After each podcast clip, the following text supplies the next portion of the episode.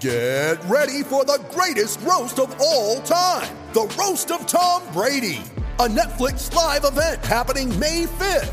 Hosted by Kevin Hart, the seven time world champion gets his cleats held to the fire by famous friends and frenemies on an unforgettable night where everything is fair game. Tune in on May 5th at 5 p.m. Pacific time for the Roast of Tom Brady, live only on Netflix. You ready? Showtime. On May 3rd, summer starts with The Fall Guy. What are you doing later? Let's drink a spicy margarita. Make some bad decisions. Yes. Audiences are falling in love with the most entertaining film of the year. Fall guy. Fall guy. Fall guy. That's what the poster said. See Ryan Gosling and Emily Blunt in the movie critics say exists to make you happy. Trying to make it out? Nope. Because I don't either. It's not what I'm into right now. What are you into? Talking. Yeah. The Fall Guy. Only in theaters May 3rd. Rated PG-13.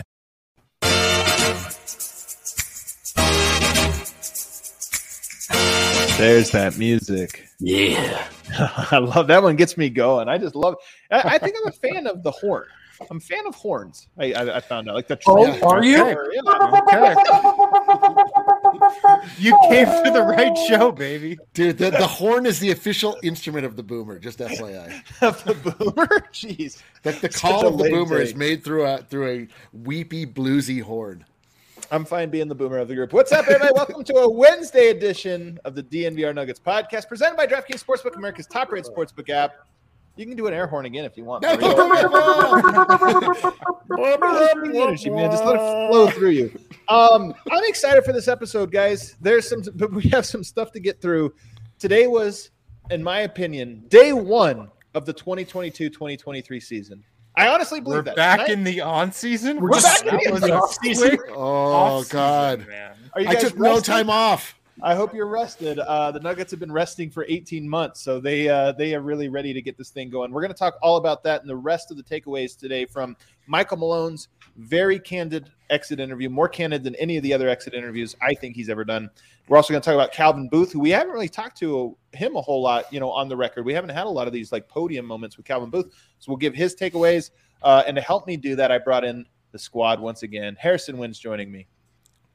Back in my uh, office today, which, if you can believe it, is actually a part of the DNVR offices. Like this is actually one of our offices. That's actually where Kale sleeps. Yeah. People know that. I don't know what goes on in here, but um, it's That's the- soundproof and the door is the- closed. And uh, yeah, That's that's where the producers sit when they make when they produce our show. and Yeah. like where we put the Evoca TV hats. Yeah, yeah. There, there's also listen. There's a lot of merch in our world, and it's swelling past its boundaries, and it's made its way into now what is apparently your office, but also the producers' uh, control panel, and and just anywhere that's open space. It's a Everything lot just of- filters to this little office eventually. a lot of behind the scenes commentary, not that exciting. Uh, down here in the bottom left corner, though, I got D Line Co. You guys know him better as Eric. What's up, guys? Uh, before the show started, Adam, let me know first and foremost. I will not be getting many questions thrown my way today. If you're hoping for a D line episode, go ahead and skip this episode. We're going to. I was not the. I, Were you I- at Were you at the presser today? Were you there? No, no, no, no. I, I, I am not like you guys. I am different. I will not be thrown to today. So if you want to, if you want to be entertained, choose another episode. There's nobody on earth with more of a, uh persecution savior complex than Eric. Uh, down below, I got Yeah, I'm actually keeping track of how many times Eric complains. We're up to one. We're up to one, baby. It's not going to be the last. Oh, hold on, hold on, Adam. Do we have to have fucking Brendan on this show? Do we have to Mark Do we that down. to? That's two. Write That's that down. two, That's yeah. two. Uh, no, in all seriousness, though, guys, uh, uh, content-rich day uh, for the off season. I mean, exit interviews. You don't know how they're going to go. The Nuggets did them a little bit weird tonight uh, this year. I appreciate my first note here. I appreciate the exit interview that's one week later for a reason that Michael Malone highlighted. He said in years past we've done it exit interview the same day. I got to talk to the players before they leave. I haven't had a thought to think about the game we just played, let alone the season. You know, it, it I felt like we got a very reflective Michael Malone today in his exit interview in a way that was positive. If this would have happened five days ago, like even one or two days after the season ended, I don't think we would have gotten what we got today. This was a very thoughtful, in my opinion.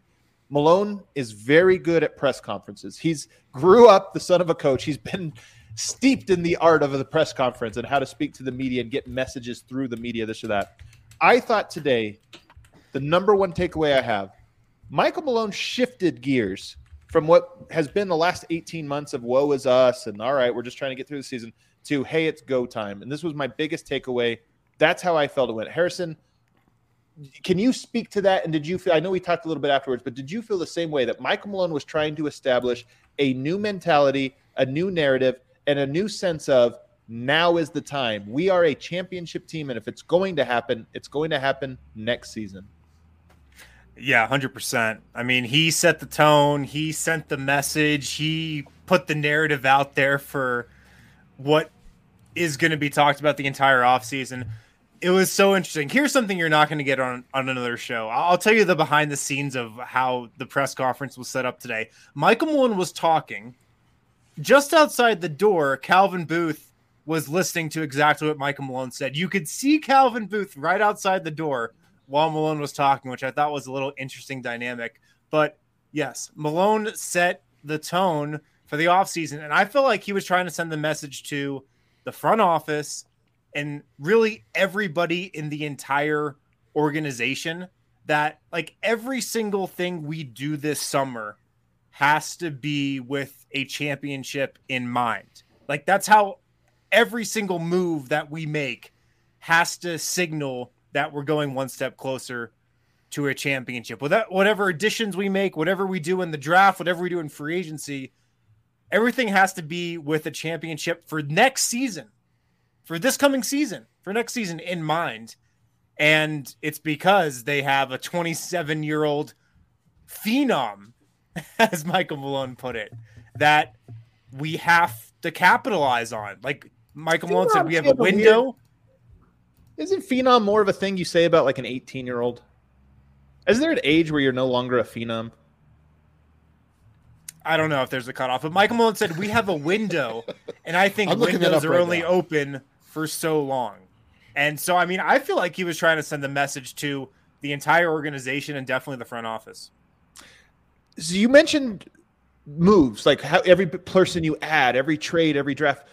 I feel that's part of it. But I thought Michael, what was interesting about today was, and that might have been the biggest part of it, Harrison. You were talking about the dynamic of Calvin Booth basically hearing Michael Malone talk about those specific things. Like, we got to build our roster, like the moves we made, the front office make.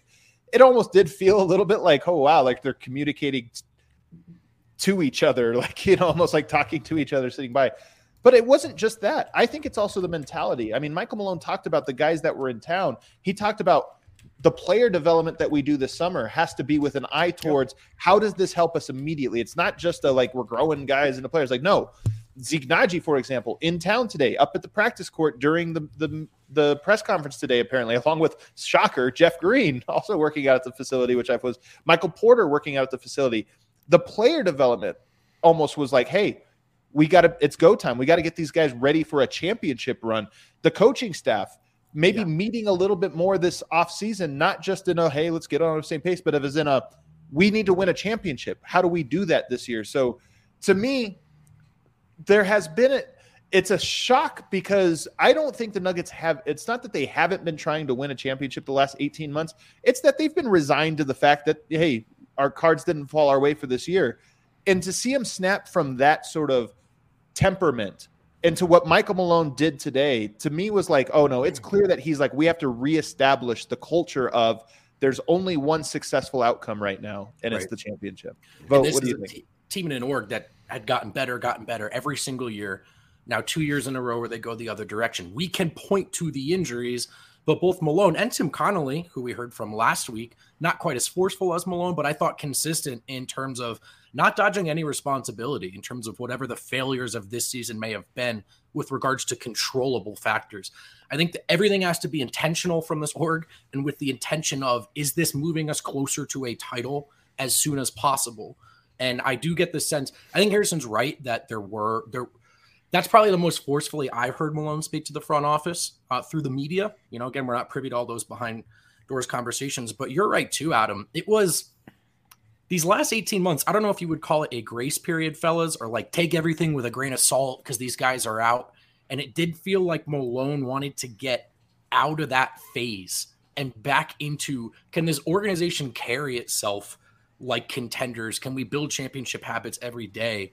Um, and the reality is like we all know the injuries were the biggest factor in the in the setback this year, but it th- this was the first year where it felt like uh, purgatory, right? Where the Nuggets weren't involved in trying to get better and trying to put their fingerprints on the landscape of the NBA.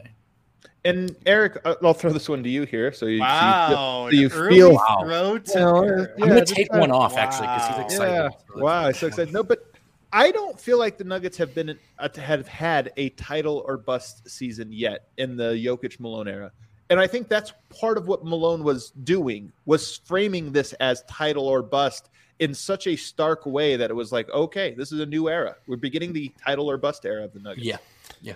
Yeah, I mean that's that's where they are. It's like uh, I'm not surprised at all at his tone. I mean, think I think we're all there. Like the emotion has subsided. You are left with the reality of this season, what we knew it was going to be. We were uh, no longer are we, you know, faced with the hope against hope, uh, and just like the you know wanting things to work out. Um, but I mean, like, I, so the Colorado Avalanche played a game last night. Um, Saw that.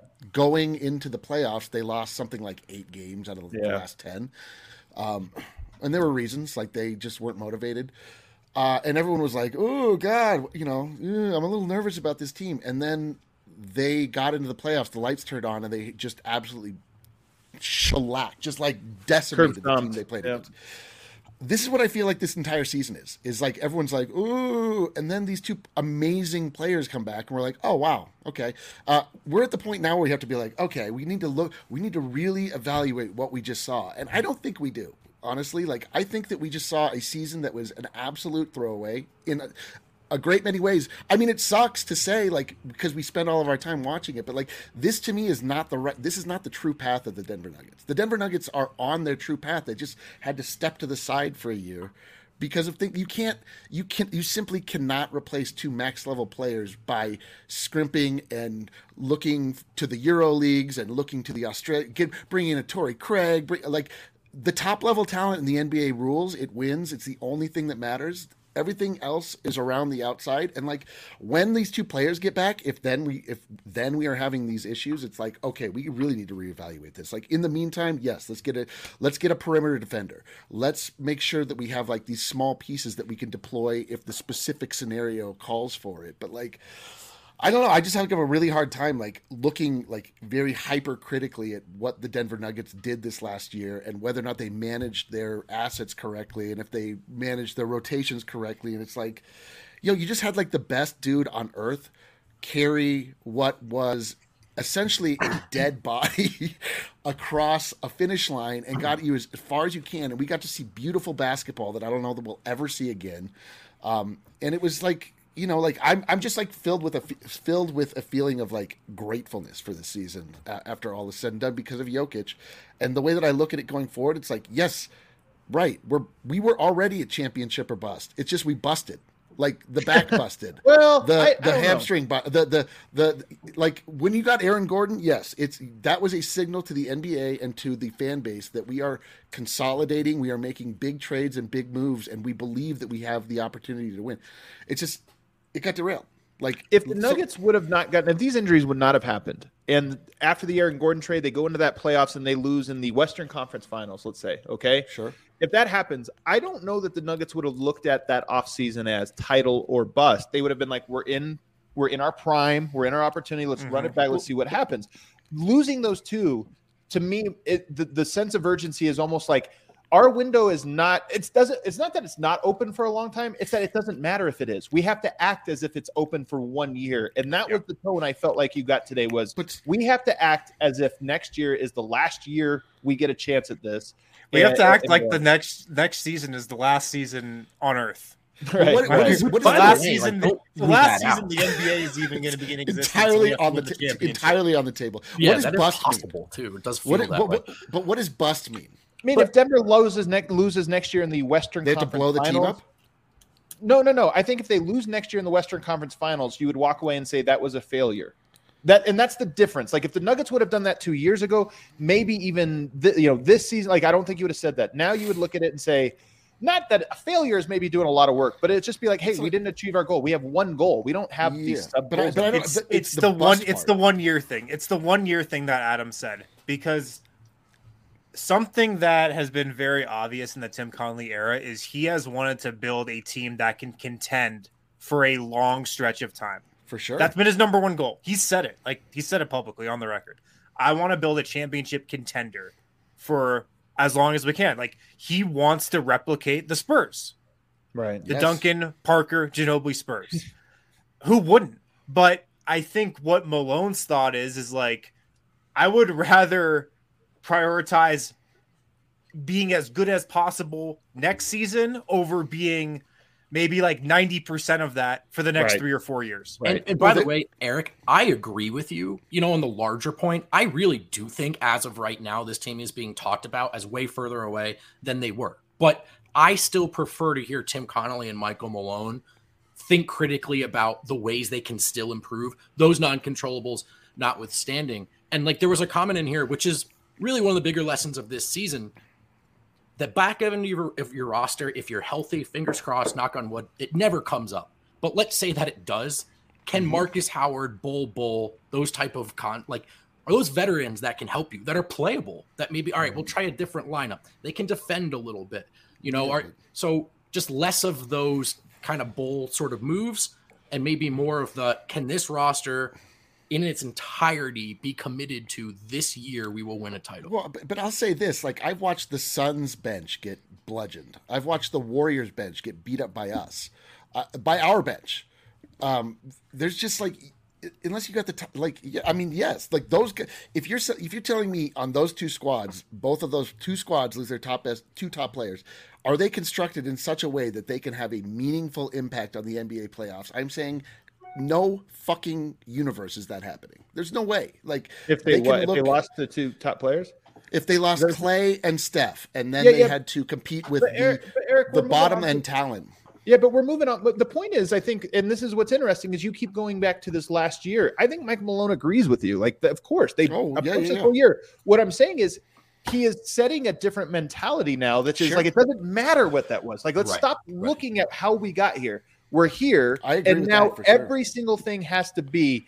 We have to have that sense of urgency that there's nothing promised except for this upcoming year. And I just thought it was great. And that's why when we talk about roster construction, we keep getting hung up on it. But I don't think it's that.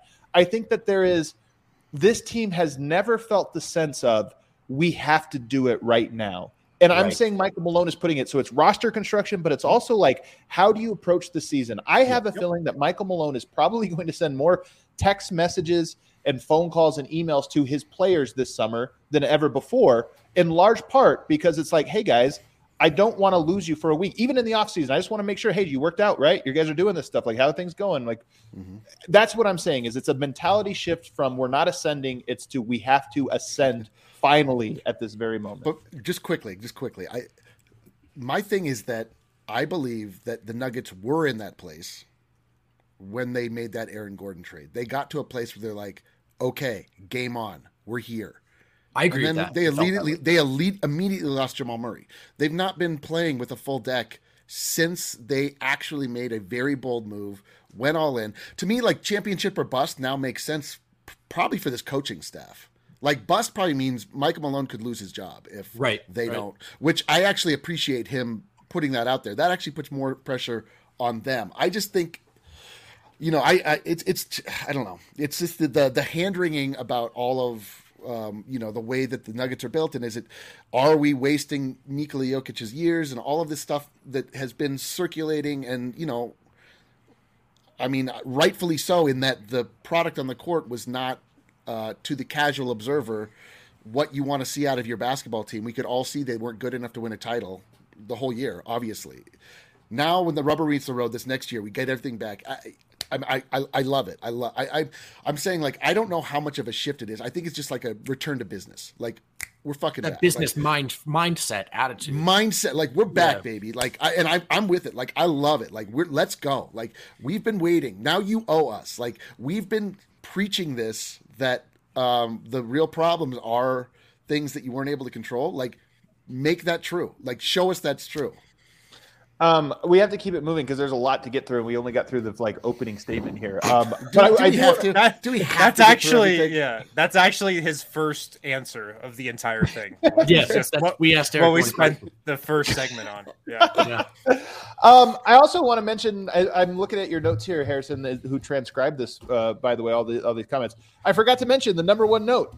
Malone immediately got the flu, apparently, and has had it since. Like he was the entirety time. Maybe the reason that we didn't have an exit interview until today, one week after the season ended, was because he's been sick this whole time. Which I have to look. I'm glad he's okay. It doesn't seem like it was a big deal. I have to kind of laugh about this.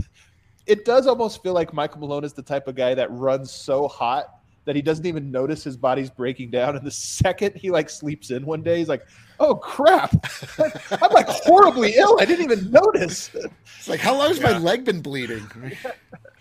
I Yeah. spent a week uh, recovering, so thought that was a hilarious little tidbit. Why don't we hit our first break funny. on the other side? Let's really start to try to rapid fire and do more of these. Let's on the other side. Let's get into what Michael Malone had to say at today's press conference. Uh, the NBA playoff action is nonstop at DraftKings Sportsbook, an official sports betting partner of the NBA.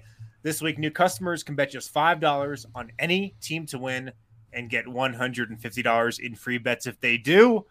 Check out DraftKings same game parlays. When you sign up, you can create your own parlay by combining multiple bets like which team will win, which team will make the more threes, total rebounds, total three pointers made.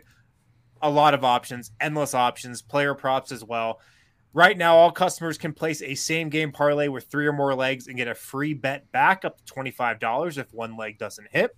So download the DraftKings Sportsbook app now. Use promo code DNVR. Bet $5 on any NBA team to win their game. Get $150 in free bets if they do.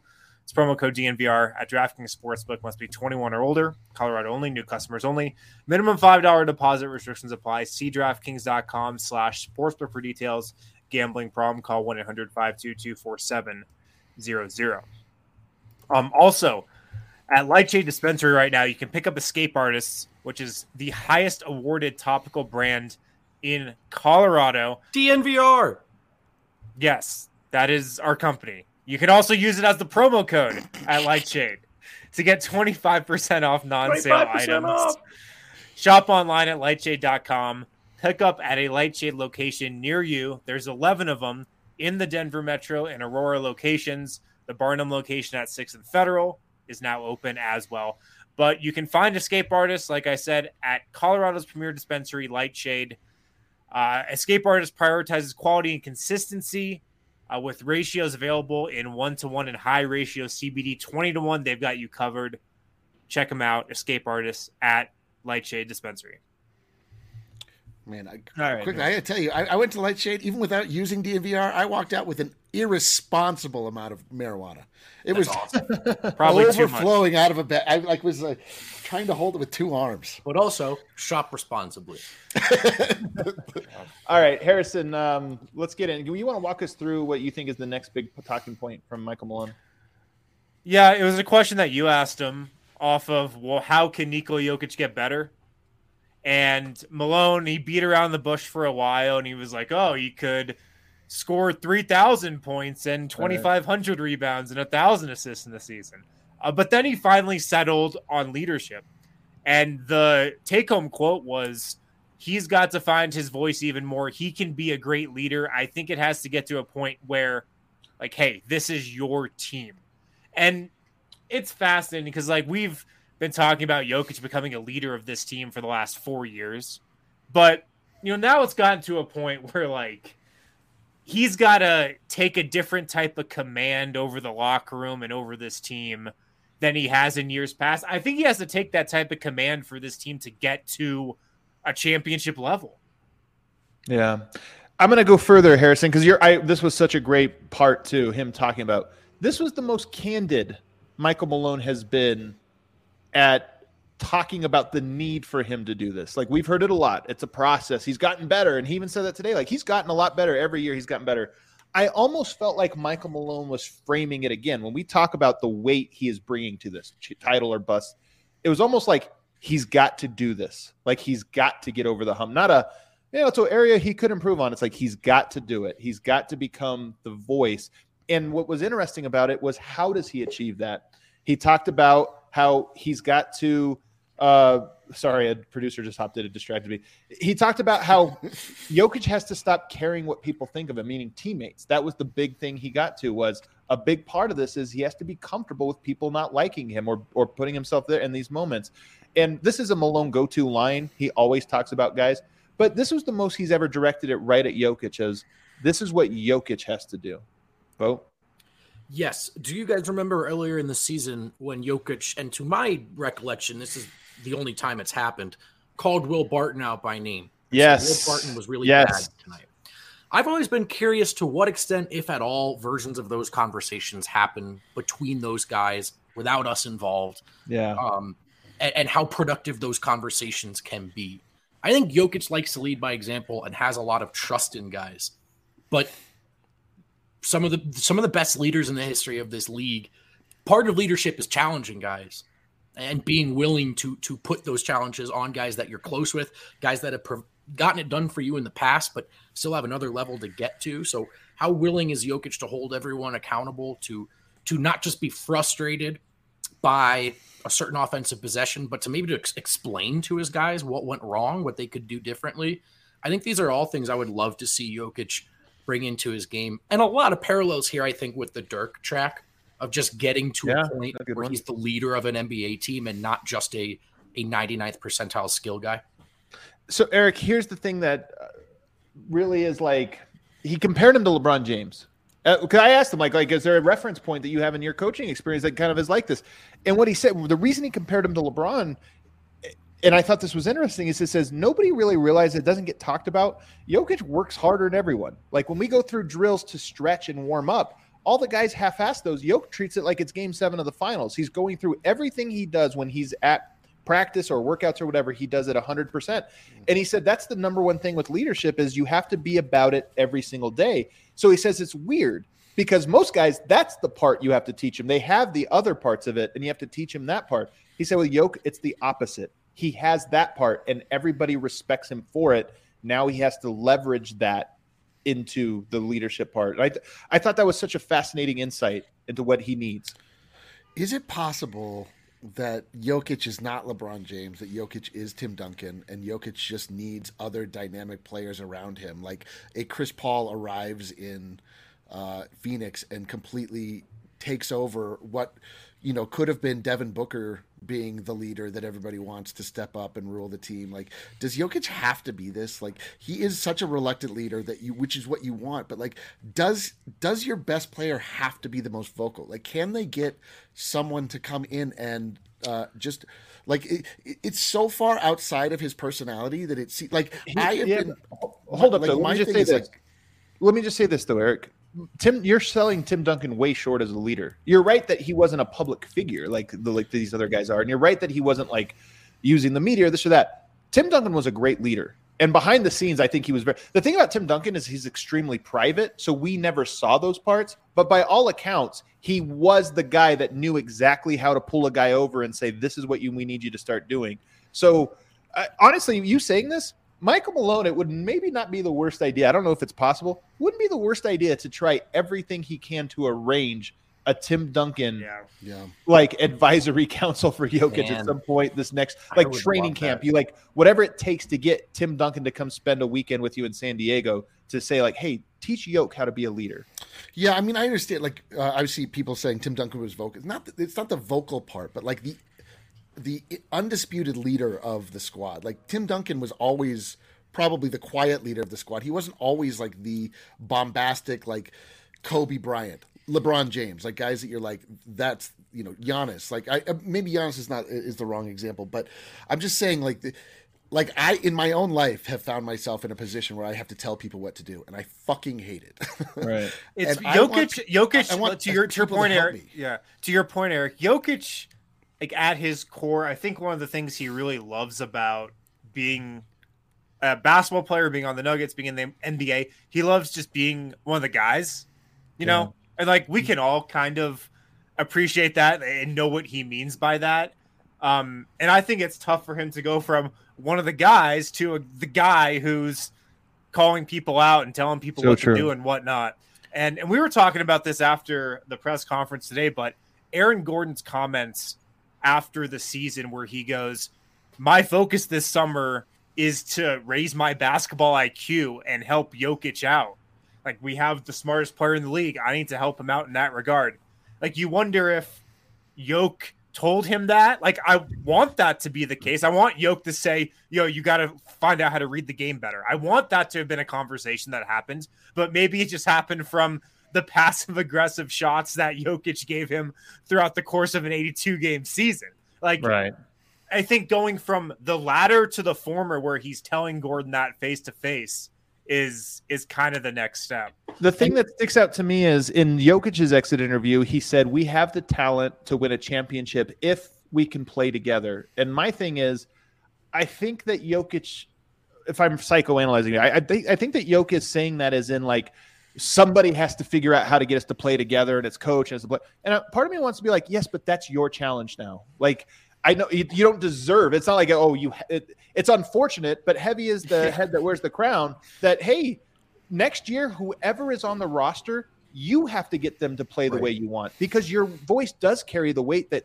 Like if you tell Will Barton if he's not not that I think he'll be on the roster, but you tell Will Barton like bro, cut that out or get on the bench. Guess what? You're right. I'm not saying throw your weight around telling coach how to do it, but they just know, like if you use your voice in that way, guys know they have to hey, that's the top dog. I got to get, I got to do what he tells me. And it's not all just criticism and constructive criticism and holding guys accountable. I mean, with Jokic in particular, beyond this the raw raw stuff, which I think Jamal can bring plenty of to the table. Jokic is this one of the very smartest basketball players that's ever lived. To what extent, if possible, is he capable of or willing to impart some of that wisdom as well? And again, he can't teach guys to see the game the way he can, but are there just little conversations he can have here and there we see the frustrating body language. Could that convert into dialogue? Um, these are all things that, that I'm curious to see. And I do think Jokic has gotten better at a lot of this every step of the way. And then finally, I think the chat has brought this up, and it's an excellent point. There is a philosophy thing here. When we've asked Jokic these questions in the past, he very consistently describes that as the responsibility of a coach. He does not view it as his responsibility.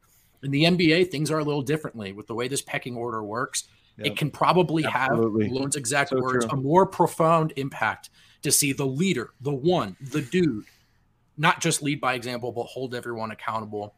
I do think five years later, when Malone yells at you, like, yeah, he's Malone, he's the coach, you know. But I do wonder if there's a maybe a different way it could be heard when coming from Jokic. I love thinking about this from the cultural angle because that is interesting. It's like how college basketball, the coach is the leader of every team, and he's the like this that. And maybe in Europe it is the same way, but the thing is, is the NBA is not going to bend to right. Jokic's will, as great as right. he is. Like it, it does work a different way here, and part of this is like there's an advantage to being from another culture. And that advantage is that you get to see how both of them operate the pluses and minuses and then kind of figure out a blend there. If you're if you're an open-minded person that you you can figure that out. That's the value of of traveling and, and experiencing other cultures. Um Wind, let's keep it moving though. What else we got? Uh, so the other big, I feel like, talking point was about how to improve the defense, and it's probably going to be the focus of whatever new additions the Nuggets make this summer to the roster, trade. Like it's probably going to be with defense in mind.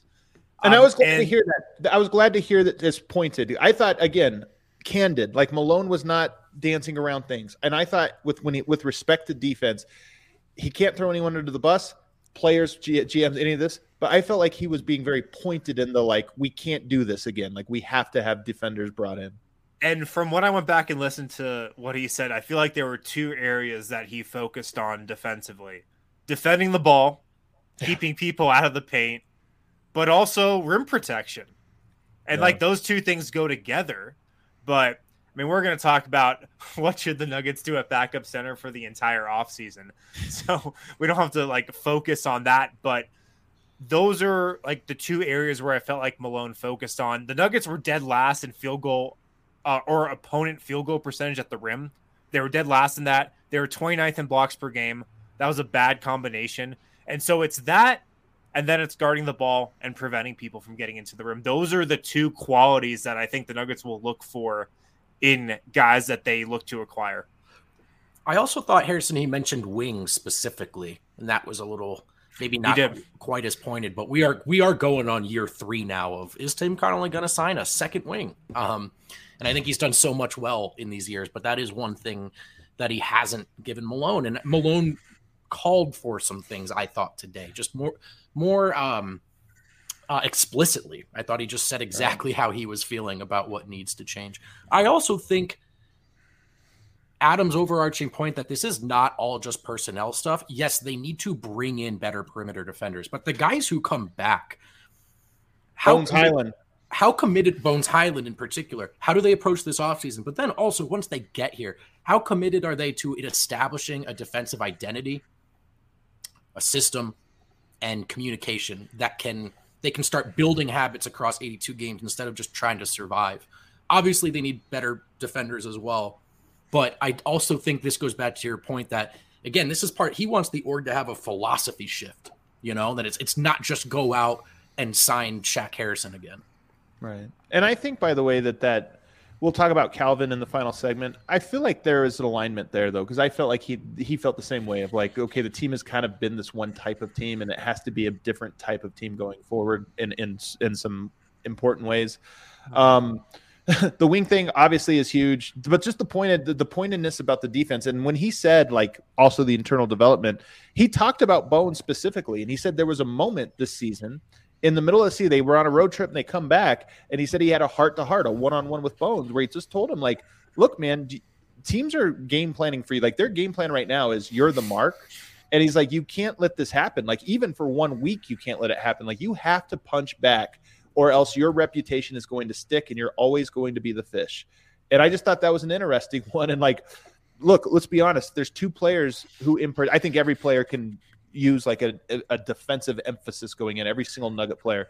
But if there's two guys you single out the most, it's almost certainly Bones Hyland and Michael Porter Jr. Two very young players with not a lot of experience. Where when we always think about them, we think about their offense. Like, what if Bones could be Jamal 2.0? What if MPJ could be Klay Thompson?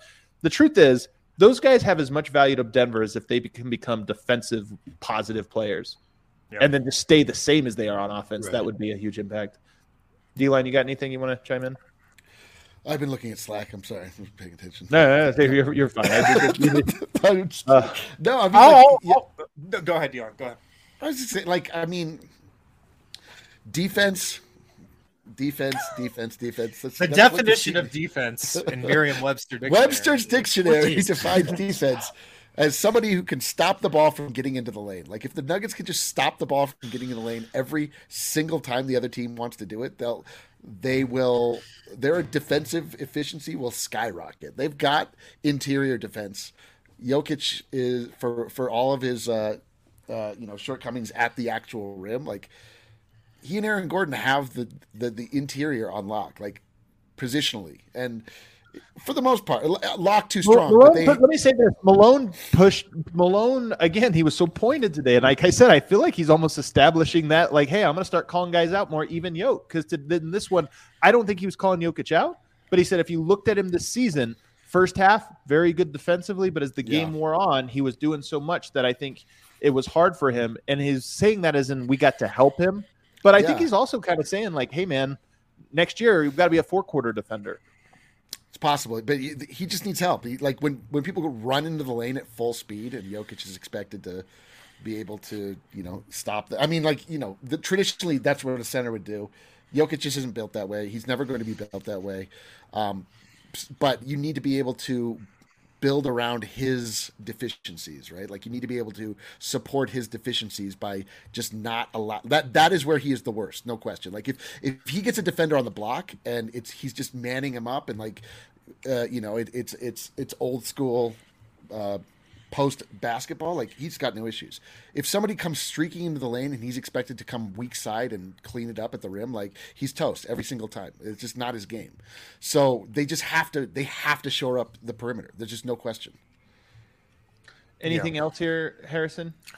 From Uh, the other couple notes I've got here, he went out of his way a couple times to say pretty much how much he liked Zeke and Zeke's Yeah. season that he was having before he got hurt. Um, I mean, I think he factors into the defense conversation too. Uh, Malone also said he thought Jeff Green was a really great addition for us. when talking about specifically the leadership, but I just think Malone really liked Jeff Green too. Who was the Um, fourth guy? I got that MP sense. MPJ, Zeke, Jeff Green. Who was the fourth guy? Markus Howard. Markus Howard. There you go. Yeah. And it was funny. I, I I mentioned this by the way to George Karl in the previous hour, where I said, "Hey, Jeff Green, that surprised me," and he he said, "Yeah, he's got kids. They're in school." I was like, "Oh yeah, that makes sense. Actually, that's Oh, why That does make sense. That Yeah. does make sense. That's why Might he's be in or out. Also, way- oh, yeah. Go ahead. Sorry. Go- no, you go. You go. I are the Nuggets appear so committed to getting Markus Howard a job. Just but not in Denver. Stay here. You are on the team. Probably never going to play. Uh, Yeah. But we will sign you. Use our Yeah. facilities. Do whatever you got to do to get right. Yeah. Lastly, just talking about defense, I mean, he shouted out Austin Rivers a bunch too, and just the defensive role he played. I think out of all the free agents, he's the one that the Nuggets want to bring back the most. That's just my early read on it.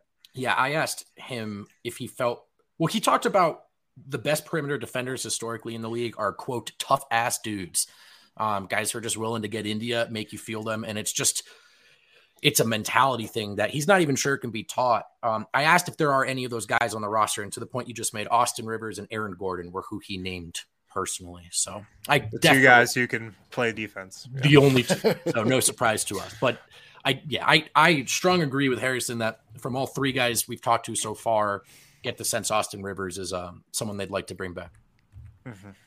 All right, let's take our final break on the other side. Let's talk about Calvin Booth. Um, some of our takeaways from his commentary today on the other side.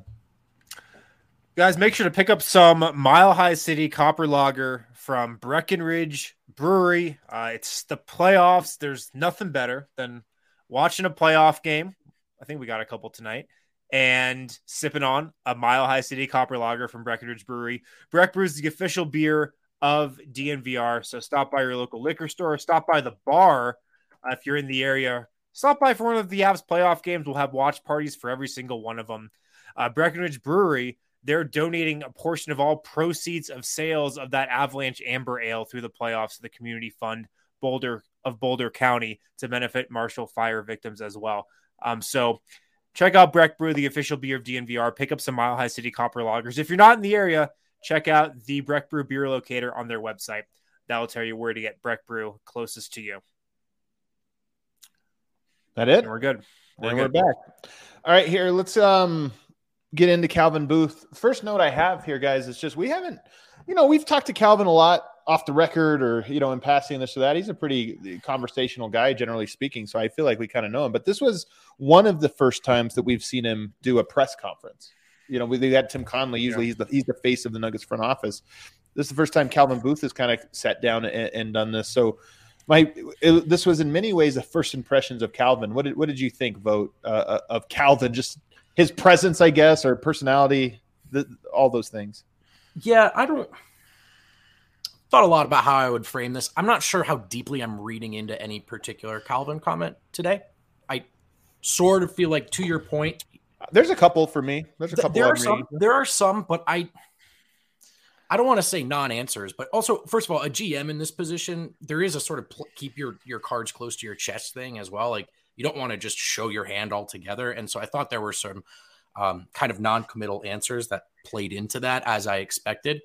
Uh, but I do, I, uh, you know, Calvin will answer kind of straightforward, sometimes a little literally, but I don't know if there was necessarily like he was giving us a ton to read into. That's just how I how I felt today. What do you think? I- I- Harrison? I think there is some interesting stuff, but my takeaway from Calvin Booth, I mean, he's the GM of this team, which you kind of forget sometimes. Like Tim Connolly's the president, he's the general manager. You know, a lot of times the general manager is running your entire team. So um, he's, you know, got a really high position, but he's the total opposite of Tim Connolly.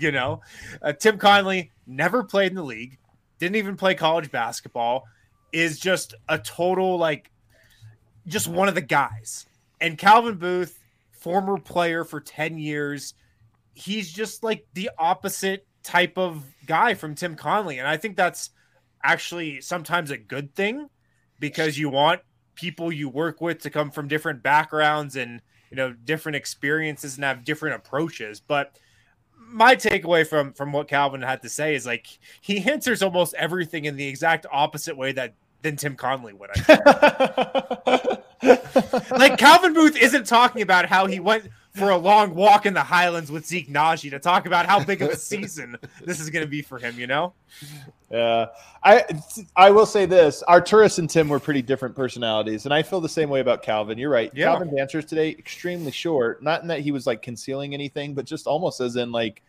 he looked for the quickest possible route to answer a question off the Get top. the which is answer in, weird. get a, a clean answer in, and, and get out. Yeah, Malone is like, I'm going to take you on a journey. Like anytime you ask a question, he's like, you know, you Do know, you guys know my Brendan- dad used to like, you know, coach? Brendan, it's a funny story because I think back to LeBron, and you're like, you- you're like, all right, we're going to be here for a minute. when I was with the right. Knicks, and Yeah. here's what Jeff Van Gundy taught me. Right. we did I, get I that don't know if you know this, but he coached uh, LeBron James Bad for boys? five years. I don't know if you know that. Um, it's I've come heard up a it, time or two from Michael Malone, but no. But Calvin, I just thought was very quick. Um, th- that's really my only note that I have from him is that there is an art. We saw this with Popeye Jones when Popeye Jones had to do podium for all the time. You My could tell favorite week of the season. it really is that you could tell. Not because guys- Malone had COVID. Not not Yeah. because of that. Just you could always tell when guys don't do this on the regular. Yes. I, I like you almost wonder why did the Nuggets have Calvin Booth and Tim Connolly do press conferences? They're the same job, they work together. Like, why do you do that? And part of me wondered if it was a little bit of a Calvin is probably going to be a GM someday, or at least he's a guy that probably Well, will be. he is. Well, he is the GM at the top dog. I mean, the top I know. decision you- I know. maker. you. And someday, and it was almost like, hey man, this is part of your grooming. Is like you got to go out there and answer questions from guys. And some of those questions, by the way, will be a little pointed. That that's by the way what I was trying to imply with my answer. Not that there weren't any sort of interesting things that were revealed, but just ultimately, while I feel like sometimes you talk to these guys and you go, "Wow, this guy's savvy with the media." And he knows exactly what he's trying to do here. And I got to try to get on his level. I felt like Calvin was just trying to get those answers in without offending anyone and call it a day. Yeah, That- that's funny. All right, let's get into what he said though. so my biggest point or my my biggest quote from him is he was asked about like I think it was actually your question, Adam, like playing guys with not a ton of minutes or like what is the cutoff? Yes. Do you remember what the question was that you asked? Well, I asked him. I was basically asking him how many young players can you have on a Yeah. roster. I framed it as Yeah. two thousand minutes or fewer, but how, right. like how many Well- is too many? Right. And I thought this was the most significant quote that he made, especially in, in contrast to what Malone had said 20 minutes earlier. Calvin Booth said, Where we're going financially, we've got to start to find a way to look at those guys a little more and play them a little more. He named Bones and Zeke specifically. Guys like that, he said, is going to be a consistent part of our future. But then this is the big one. He said, quote, this is an exact quote. Maybe the guy we draft, if we draft and opt to use our pick, maybe that guy plays. He's talking Right. about next season. And to hear that 20 minutes after Michael Malone just said, all our resources, every single thing we have to do is aimed at putting a championship team on the floor next season. And then Calvin Booth says, "Yeah, we're probably going to play our first round pick minutes." Like that that seemed a little off to me. Here's what. So here's what's crazy about that when we th- break it down. Bones Hyland is still a young player. Like he doesn't have a lot of minutes under his belt. Zeke Nnaji doesn't have a lot of min- minutes under his belt. Michael Porter does not have a lot of minutes under his belt. He's still effectively like a sophomore player in terms of experience. And then you talk about a rookie playing. That's four guys playing next year that are all two years or yet less of experience. That's it's a little surprising, honestly. But also, it made it sound like they understand the financial implication of we have Yes. to build a contender without you spending money outside of what we've already spent, the enormous amount of money already here. that's what I thought. It just played into that larger picture of like, look, it's there's only so many ways we can get better, right? With these sort of exception signings and drafting guys. And then to me, I thought it was more of if we're going to use this pick, it's got to be a guy that can help us and not a project. You know, I don't know. They're going to use the pick. Breaking news. Yeah, They're I'm, I'm just sure, sure, just trying to using the words he used. Um, but They might be more inclined. this is a we're, re re- this is going to be a little reductive. They might be more inclined to draft a Jaden Springer this year. Mean, meaning a guy like Denver drafts upside, and Tim Connolly in his exit interview said, generally speaking, we draft for upside. You know, He's best player available. best Best player player available, best player available. And it might be more that they're looking for a Herb Jones, that's kind of what I. That's was how I. meaning a guy that they're like, we don't know if this guy is a 20 point per game scorer down the line, but you know what? He'll play right away and be a positive defensive player, a rebounder or something. Yeah. I mean, I think I actually wrote, wrote about this in Wind Chimes. Nuggets, like, I think placed more of an emphasis on overseas scouting this season than in years past. Like that has always been a big thing with the Tim Connolly era, Yeah. overseas scouting.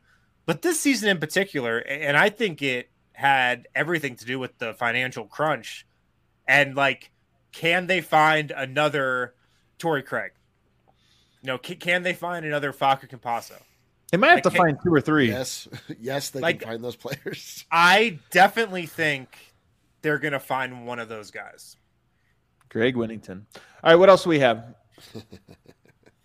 There's an alternative Um, timeline where Greg Whittington like completed the roster. It was like he was the perfect Yeah, player. it's called Eric's Dreams. Dude, it's, it's called my dude. It's it's more than my dreams. It's the only place I'll live. It's my Greg Greg current Whittington. Is, yeah, he's actually uh, just Herb Jones. Just we'll never Oh know. God. We'll never know. What do, what do we get out of what do we get out of Greg? Do we get under five minutes from Greg It Whittington? was so sad. We got- It Yeah, I think we got one, two, two shot attempts. A He made one- social currency though. You're easy like to he made he likes. made his first or second shot, and I was like, we out here. and then and then All right, give us some Oh, more uh, from Calvin. So he talked a little bit about two of the free agents that the Nuggets have to make a decision on or decide if they want to try to resign or not. Demarcus Cousins and Austin Rivers. Demarcus Cousins, you know, this is another Nuggets figure, Malone, Connolly, and now Calvin Booth, who hasn't like come out and said, like, yes, we absolutely 100% want Demarcus Cousins back. Like they've Right. had the opportunity to say that, and they've been pretty tempered in their responses. I mean, Calvin Booth pretty much said, "We'll talk to his representation and see if there's anything there." But then he did say, "Like I know it's no fun for opposing fives to face those two guys every single night, Jokic and Demarcus Cousins." Right. And then on Austin Rivers, um, it sounded at least just from what I heard that there's a little more interest there. You know, he- he said we'll see what the marketplace is, but he did say Rivers is a guy we're going to look to try to bring back. I Right. fully expect that after hearing from all these guys. I uh yeah. the one of the funnier lines you left out, he was like when he asked about building the roster. it's just a funny line, and also Calvin has a funny delivery, but he's like, anybody that's watched basketball for five minutes knows Jokic likes to have shooters. so it was just the funniest way of possibly saying they want to add shooting to the roster. So I thought it was really. isn't it sad? Twitter few people- rejoices. Yeah, isn't it sad how few people have watched basketball for less than five minutes? they know nothing about Jokic or Yeah, I actually don't know if I'd be able to have that takeaway after watching basketball for five minutes. I don't know.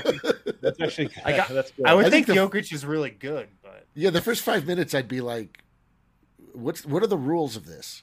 You show the nuggets to your are we to grandma. do? She starts texting you. Shooters. they clearly want shooters. There'd be more spacing for him to operate if there was more shooting. think about that's- the that's- gravity that a shooter in the corner could provide. That's a that's a six minute take, and you know it. you know it. Uh, Yeah. oh, all in all, though, I thought today was a very meaningful day. Like it, it's it's funny. This date's not gonna. It's May fourth. Maybe we will remember it since it's May fourth. May the fourth. May fourth. the fourth be with you. Uh, my least favorite holiday, Cinco de Mayo, used to be the best. Like We're, we're holiday calling we this all holiday. This is not a holiday. what is it? May the fourth is not day. a holiday. I I agree, Eric. That's a great point. I was trying to make the same exact point. Other than it swallowed up Cinco de Mayo. Everybody all of a sudden wanted to have Star Wars parties, and then everybody's two. Who do you out. hang out with? Yeah, what are you talking about? You- do you hang out with? Do you hang out with? Cinco de Mayo, a Cinco de Mayo party is right up there with uh, St. Patrick's Day as a great day. You drink. Uh, Agreed. Korea- We're, we're, we're, we're all in agreement there. Where are these Star Yeah. Wars parties Adam's that you're getting like- invited to? Adam's Saying like the everybody problem. goes all out for May the Fourth now, and then Cinco de Mayo shows up, and they're like, "Oh, I forgot that was." A Adam's holiday." like the problem with Christmas is it's too close to fan- Final Fantasy Day, where all of your friends they get together and they dress up like Final Fantasy characters. This is not a holiday. Stop hanging out with seven year olds, Adam. I'm, I, you know what? There's a lot of seven year olds out there. Everybody loves Star Wars. Why we I'm gonna I'm gonna Star put Wars Eric down quarter. for three. That counts. as a- He's got a lot more. He got a lot more. Uh, but in all seriousness, I think that May the fourth. God damn it, May the fourth will go down. Just say May fourth. May, May- the fourth of May will go down as Quattro de Mayo will go down as the day that the Nuggets championship ran officially began. Like I, I really do feel like this was a hey, here's the tone. We're probably not going to see you for a long time. Uh, you know, we're going to be our separate ways for three or four months. But just know that we are starting right now with the seriousness and weight of what has to happen.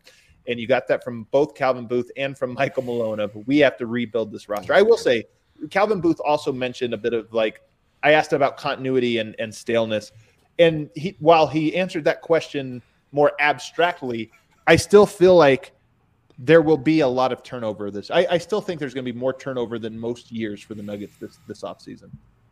Yeah. Now let's talk about who the backup center is going to be. Let's go. Oh, I thought you were going to Our talk about favorite- Star Wars. No, it's our favorite topic of every offseason. May the fourth step be with you, friends. Oh We're my gosh. embarking on the fourth step of steps we don't skip. Championship step. May the fourth step be with you. Let's go. Everybody, thanks so much for tuning in. If you missed it, me and George Karl talked an hour before this. George, by the way, unsurprisingly, very different perspectives than anybody on this panel. And, and it's good. It's good to kind of get George's perspective on things. He's very unimpressed with the Nuggets. So you can balance out this show by going. He going. picked them. He picked them to beat Golden State. He's the only person alive. No. Did, did he? Did he pick them? The worst part. The worst part is that uh, when the worst part is it's like uh, George Karl doesn't agree with you. It's like, well, shit. He's uh, he's won a thousand games in the NBA, so that sucks for us. All right, everybody, hit that like button on the way out. We'll see you guys tomorrow Brand new episode.